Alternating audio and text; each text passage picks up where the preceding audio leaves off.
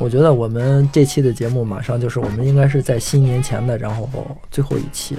那我觉得我们我们三个给大家拜个早年吧，大家新年好。好，那个新年快乐，嗯新年好，嗯，一切顺利。我们上期的节目当中呢，然后跟大家说了，然后这个弘毅呢是这个呃环塔拉力赛的这个摩托车组的这个冠军车手。呃，弘毅呢一直在参加，就从小在参加这种这种赛车运动，摩托车的赛车运动。其实说到这个比赛，说到这个拉力赛，这是我从呃怎么说呢，有一个梦想啊，嗯就是还没实现的，就是去参加达喀尔拉力赛。嗯呃，这样一个目标或者说这样一个梦想，是在很多很多年前，就是我刚开始练专业摩托车的时候，比赛的时候，嗯就有这样的想法，嗯呃，去参加达喀尔拉力赛。当然了，那个时候对于拉力赛的理解和了解呢，并不多，嗯只是知道那个是世界上最艰苦的、嗯最顶级的一个赛事。那你作为一个从业者，你就会觉得，哦，那我一定要去嗯到那个、那个、那那个圈子里，一定要去走一趟。嗯对吧？是那种感受。然后后来呢，在二零一零年的时候，我就开始觉得，呃，要去把自己之前，嗯、有过的设想开始实现了。所以我参加环塔拉力赛也是为了给参加这个达喀尔做一个铺垫，嗯就是哦，我首先我要去感受一下这个拉力赛是什么。嗯那离我最近的就是环塔拉力赛。嗯那我要去感觉一下。然后当时是抱着这样的想法去参加的，然后就会发现哦，这个跟你一开始想象当中的比赛还是不一样的，嗯因为这个长距离拉力赛和我们平时的这种场地赛是不同的。嗯那个场地赛呢，是我台上十分钟，台下十年功。嗯我把我这个平时的身体训练、技术训练、车感各方面全练好了之后，然后我在这个场地上二十分钟把它爆发出来。嗯但长距离拉力赛不是，长距离拉力赛是，是你要把你所有的一些能量嗯分布在一万公里，分布在十五天，嗯你每天要有一个规划，然后我每天释放多少的能量，然后给自己非常严格的这种制定。我参加了这么多年拉力赛，呃，应该说我每年都有新的心得，就每年都有不同的体会。一开始是觉得，啊，这个拉力赛呢，就是自己跟自己比赛，嗯不要去跟别人比。然后慢慢又开始有了新的体会，就是它很科学，而且呢，它比的不是自己跟自己比赛，嗯。他是控制自己。你如何控制自己？嗯。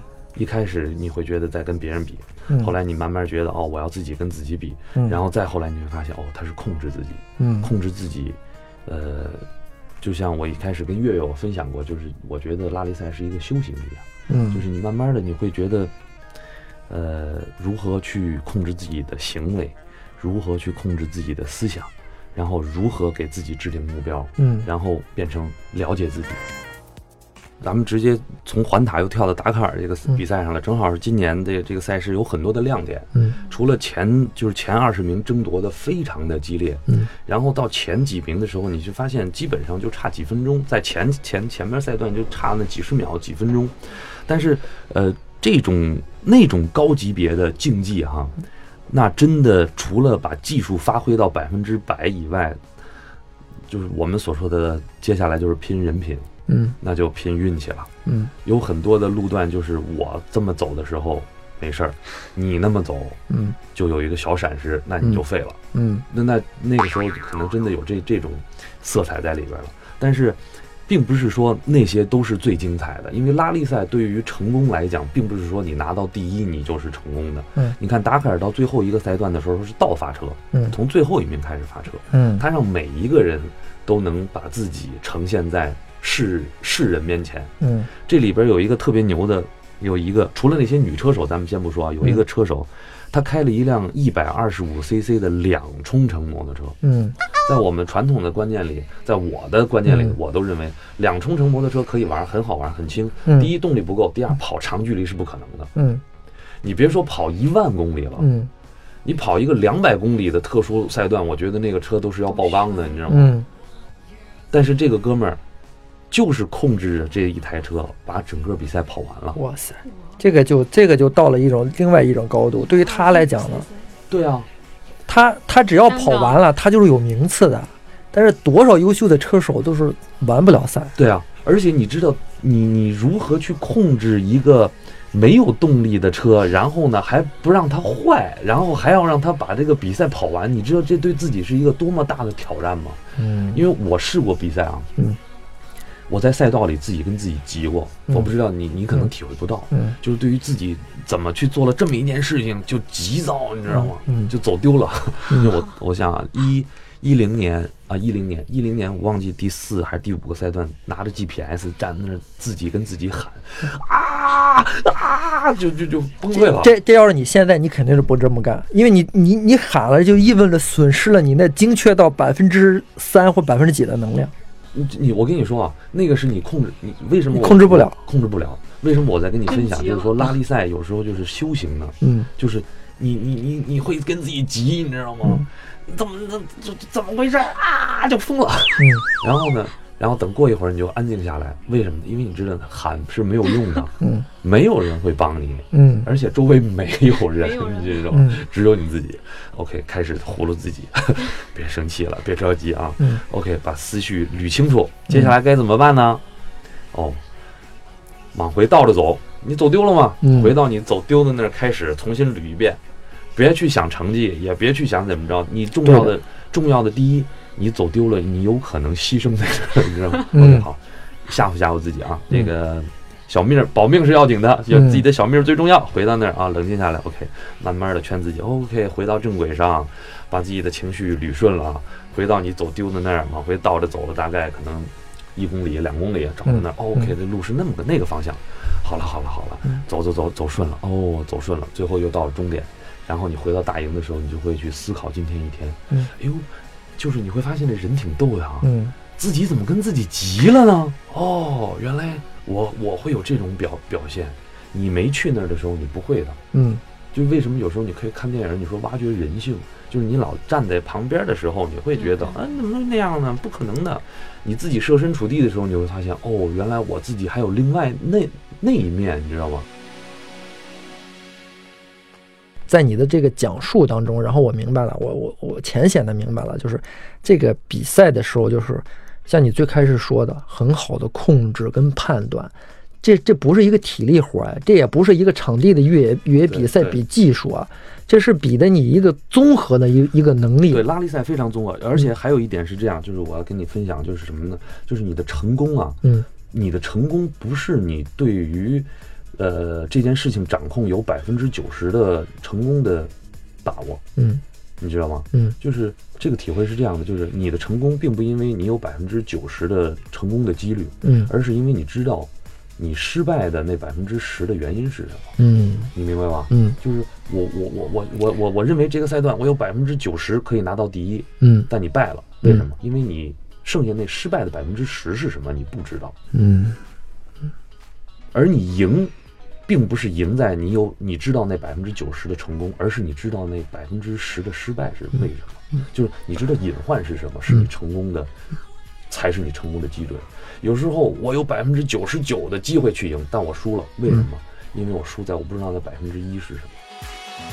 我要分享一件，还有一件事叫别嘚瑟，你知道吗？这这真的很重要。嗯我有就这几年，我先分享一下，就是我摔过的那些跟头啊，嗯都是在嘚瑟之后，你知道，自己开着哇大沙漠，就后几年了，嗯后几年一进沙漠就觉得，哎呦，这是骑行的天堂，想怎么骑怎么骑，嗯就很爽的那种嗯。你你可以想象一下，我能想象。就你喜欢骑摩托车，你现在有一条马路让你骑，你就顺着这个压弯进山什么的，你想象一下，在你的视线里是可以看到地球的弧度的时候，嗯这一片都是平的，嗯你想怎么骑怎么骑，就像一个鸟在笼子里关时间久了，突然给你撒到天上，想怎么飞怎么飞一样，那种愉悦，你知道吗？嗯就开始嘚瑟了。哎，还觉得特别爽，然后头盔上还别的那个 GoPro 啊 GoPro，然后手还前面比，哎呀爽然后各种手势，你知道吗？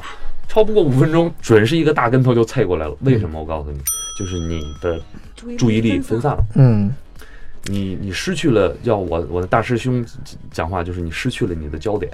嗯摩托车还是那句话，是一件很就它很愉愉愉快、很愉悦，能带给你很爽，嗯但是必须特别严肃。嗯你必须特别认真严肃的去体会这个爽和快乐，稍微分神，它会给你带来有可能是致命的危险，对吧？我摔完了，摔完了之后，当时呃摔完了，我的队友张敏就上来了，因为那那个摔啊是什么呢？沙子里的摔，就大家会想说，哎呦，沙漠里摔车都是软的，没事儿。但实际上沙子里摔车是特别痛苦的，是什么感觉呢？就？不是，那个你要摔在水泥地上嘛，你知道硬碰硬，一弹人就走了，就弹就在地上砰，你无论是骨折呀还是什么，弹一下就走了。在沙漠里摔车是什么感觉呢？就是一个巨人啊，我给你形容一下，绿巨人拿着你把你攥了一把，你明白吗？这个够难受的，他把他 听着都那沙子你知道它是软的它没有反弹的力量把你给弹出去，而是把你就摔进去了就摔进去了，而且那个力量全卸在你自己的身上，咣摔那一下，那五脏六腑，你这人有时候嗯。摔的气儿倒不上来，嗯。哎呦，喘不上来气儿，躺那儿要死死不了，要活活不成那种感觉，啊，躺在地上经挣扎了两分钟哎呦，那口气儿倒上来了，哎呦，终于喘上气了，哎呦，疼疼疼，一动啊，手脚都都能动，OK，颈椎没事儿，胳膊腿也能动，哪儿都没折，哎呦，哎呦，疼啊！队友过来把你的车扶好，没事吧？没事，别嘚瑟了，站起来骑，然后骑站起来扶着车一骑，当时心里凉了，嗯。觉得液体留在了这个，就有一股液体啊，嗯。顺着肋血淌的，嗯。完了，肋骨摔断了，估计滋出来了。赶快停车，慢慢的，哎呦，自己吓唬自己扶，把衣服撩开了，把手往往里摸了摸，哎呦，这全都是湿的，完蛋了！一看水，一次次的教训让你认真的去骑，然后认真的去判断，嗯。然后认真的去把你的注意力放在路书上，嗯。放在 GPS 上，嗯。放放在你的拉力表上，嗯这个这个是很重要的，就可能好多观众朋友还不知道拉力拉力赛比的是什么，它不是说让你骑出去就傻骑，它像一个寻宝一样。嗯汽车是有路领航嘛，告诉你，呃，从我们的这个录音室往左挪两步是门儿，开开门儿出去走一步右转嗯是大门儿，从大门儿出去直行五十步是电梯，嗯然后你要坐电梯下到一层出门左转怎么走？这个路书其实讲的就是这些。嗯但是你知道好玩就好玩在，呃，比如说沙漠，嗯，全都是沙丘，这个标志物不清晰，都无从判断。就是沙漠。就是就是告诉 左，边有两个很大的沙山，嗯。啊、对，是有两个很大，不只有两个，有十个，对吧？这就是呃，它是一个赛手和制定路书的人的一个博弈。你要懂得我在给你写路书的时候，我告诉你什么，你如何去理解我告诉你的路书，这个是很重要的。它呃，很很就是当你懂得了路书之后，它是很准确的。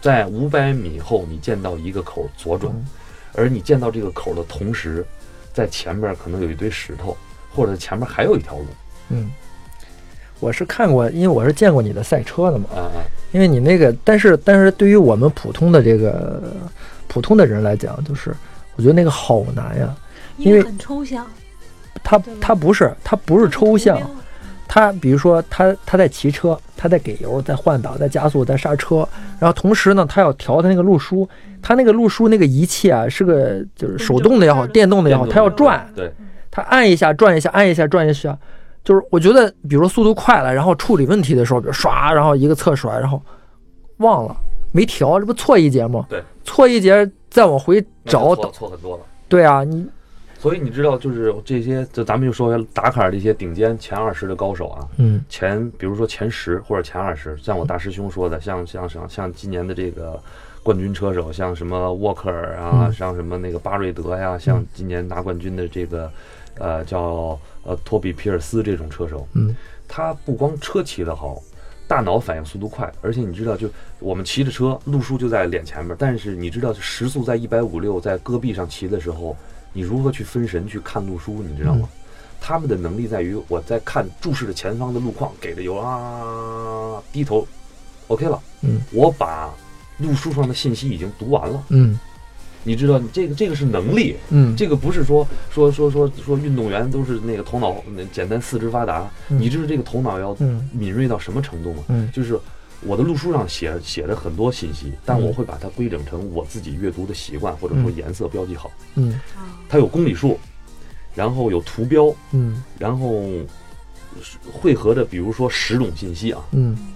在我低头的这一瞬间，看看下边儿，再抬头，嗯这个信息我已经收集完了，我就知道我下一步该怎么走了。嗯没接触过的人，别说开着车低头看那一下了，就让你把车停在那儿，你去看，嗯哦，是这么走的，嗯 再看前面 你还得知道了，不是你还得琢磨呢，他说的这个山是不是这个山？嗯他说的这个角度是不是这个角度？说的这条路是不是这条路？你还要这样去判断呢。嗯高手都是啊，给着油，顶着速度，一百五六，低头，十个信息读完了，下一个口右转，OK 的，没，我已经确认完了。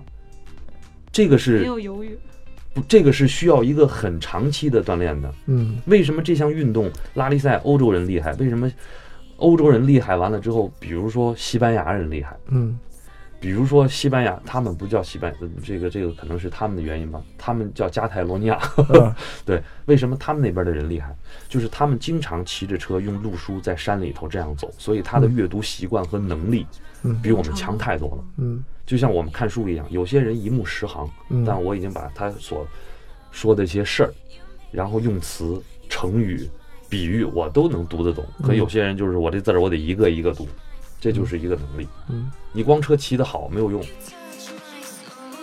在很极端的条件下，脑子不够使，真的不够使了。干一件事情你要想很久，嗯真的想很久。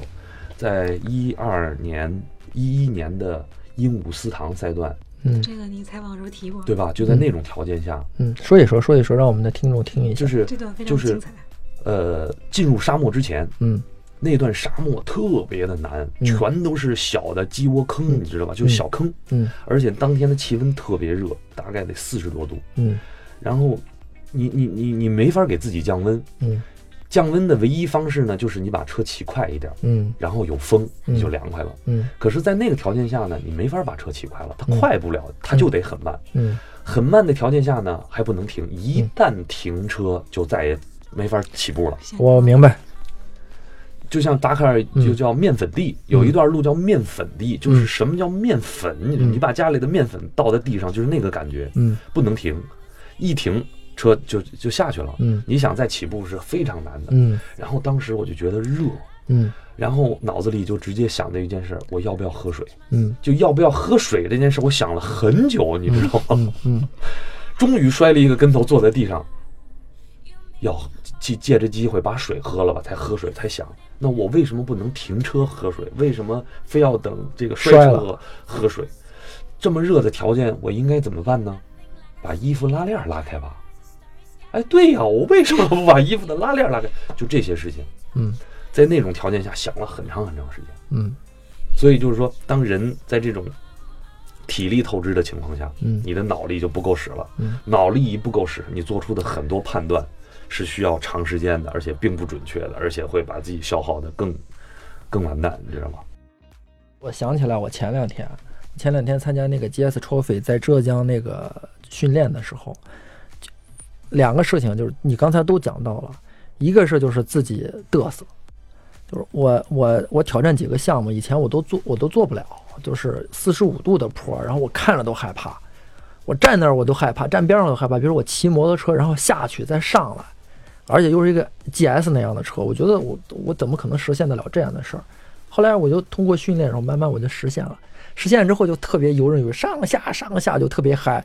然后上下之后，然后上来之后就开始嘚瑟，然后就开始飞坡，因为他他那个训练场地呢是就是当时我们三个队友自己开发的一个，你知道是在一个山顶上，你知道吧？山顶上是一个平台，他自己拿推土机推了一些坡呀什么出来，然后做了几套道，底四周都是都是很深的那个就是山谷，就说如果要失控，我就掉了山谷之下，我就嗨了，嗨了之后，然后就就我的技术还是不够娴熟，然后我就我就这个左手的离合跟跟呃这个右手的这个刹车我都脱了，一脱，然后一跳起来一飞，一落地之后油门往下带，嗯车就疯了嗯，就往前冲，冲下去一个结果前面是什么？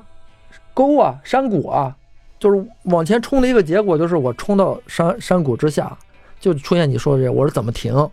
我已经疯了，这身子往后仰，油门往下拧，车越跑越快，对，你的重心已经失去失去了，就完全没有没有办法控制车了，因为我也够不着刹车了，手跟脚都够不着刹车，然后车车还疯了，就就那样，就我就反正我就知道下去我就掉下去了，就像你说这个，我就只能压压倒了，对，就把车放了。压倒了之后，咚，我就摔了。然后我摔地下之后，我自己弹起来，又啪又扔地下，就最后我就扔到那个那个悬崖的边上。就有的时候，就我所以说，有的时候就是我们我们无论是训练当中也好，还是比赛也好，很好的控制自己的情绪，对，不嘚瑟，对，这个非常重要，不嘚瑟，穿好装备，然后再就是慢，慢是也是一个很重要的一个法则。对，就就在你比赛的时候，慢也是很重要的一个法则。慢有时候就是快。对，不该不该快的时候，那就一定要慢。其实就是就是你防止自己别犯错，防止自己别失误，就是就就是这点。嗯，因为我们这现在的这个比赛也好，或者说这种这这个总结下来的经验也好，就是说到最后根上，就是还是控制自己，是控制自己的情绪，控制自己的行为，嗯，然后控制自己的这个这个这个。这个体能，嗯，合理的把自己分配了，你就赢了。嗯，否则的话，就任何的尝试都是徒劳的。哎，你你有没有在比赛当中那个，嗯，比如说像你刚才说的就是，你真的是在那儿还找不着，找不着了，丢了，迷迷路了，或者是怎么样的这种极度艰难的情况，需要别人去救援你或者怎么样才才才出来的情况？呃，还还呃，我只有第一次比赛的时候，嗯，呃，那个翻车了，嗯，翻车了之后，人被。就是特别巧的被压在车底下，嗯，然后就是像一个平趴在地上，我还不是躺着，是我是趴在地上，还是软沙，嗯，然后那个车也是翻了两跟头，之后正好压你身上，压在我身上，嗯，腿还别在了这个前叉的缝儿中间，嗯，就车是倒着的，后轮在我脑袋上，前轮在我脚底下，嗯，怎么都出不来了，嗯。就是完，就你那个时候就绝望了，就你怎么怎么动它出不来，知道吧？那个车那个时候那个车两百多斤，对吧？两百五十斤压在你身上，关键是它它它卡着你，你怎么都出不来。那个时候绝望了，嗯，而且那个排气管你知道吗？烫烫的，嗯，那个靴子都烫化了，哇塞！我那个碳纤维的护腿板都烫糊了，它卡在腿上，哎呦，给我疼！那个时候真的是绝望，没有人，你知道吗？哇塞！那个就是运气好，过了没多长时间。后边的车手正好是捋着我的车轱辘印儿上来的，嗯，停车把车给扶开我出来了，嗯，否则的话，那那个跟压在五指山下可能没什么区，没有人会就会来救你的。那那个你你未来的这种参赛计划是什么？大概比如说，你你计划什么时候去这个环塔呢？呃，呃，达喀尔。达喀尔计划在一一七年、一八年这两年之内完成吧。嗯，然后呃，已经目标很清晰了，就是它是我必须要去经历的一部分，而不是说你要去那儿怎么怎么样。嗯，就是它它会，它会是一种经历。然后比赛对我来讲，就是特别想有一天，比如说永进跟月月说，哎。红毅，你带我们去比个赛吧。嗯，我特别想有一天，就是没有任何的竞技的概念，嗯，在里边说，哎，发车了，好好好，不着急，不着忙，哎，咱们骑着车，哎，你想怎么，你走错了，哎，我告诉你哪儿走错了，咱们接着往前走，就是以一种观光的心态去参与一场比赛。这这也是我的梦想。然后我我上次然后跟弘毅提到过，我说，其实弘毅也是媒体人，我们成立一个媒体媒体车队，媒体拉力车队，对吧？弘毅当队长。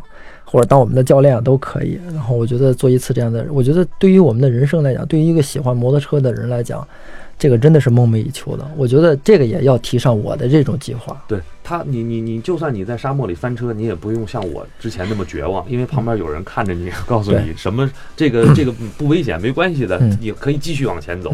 这个如果抛离了竞技之外，你再去参与到这样一个比赛里边，我跟你说，其实是很享受，很享受的。嗯，我的队友张明也就是说，哎，哪天咱们俩再参加比赛，有一天能不能说作伴儿？咱们哎，这个赛段第几？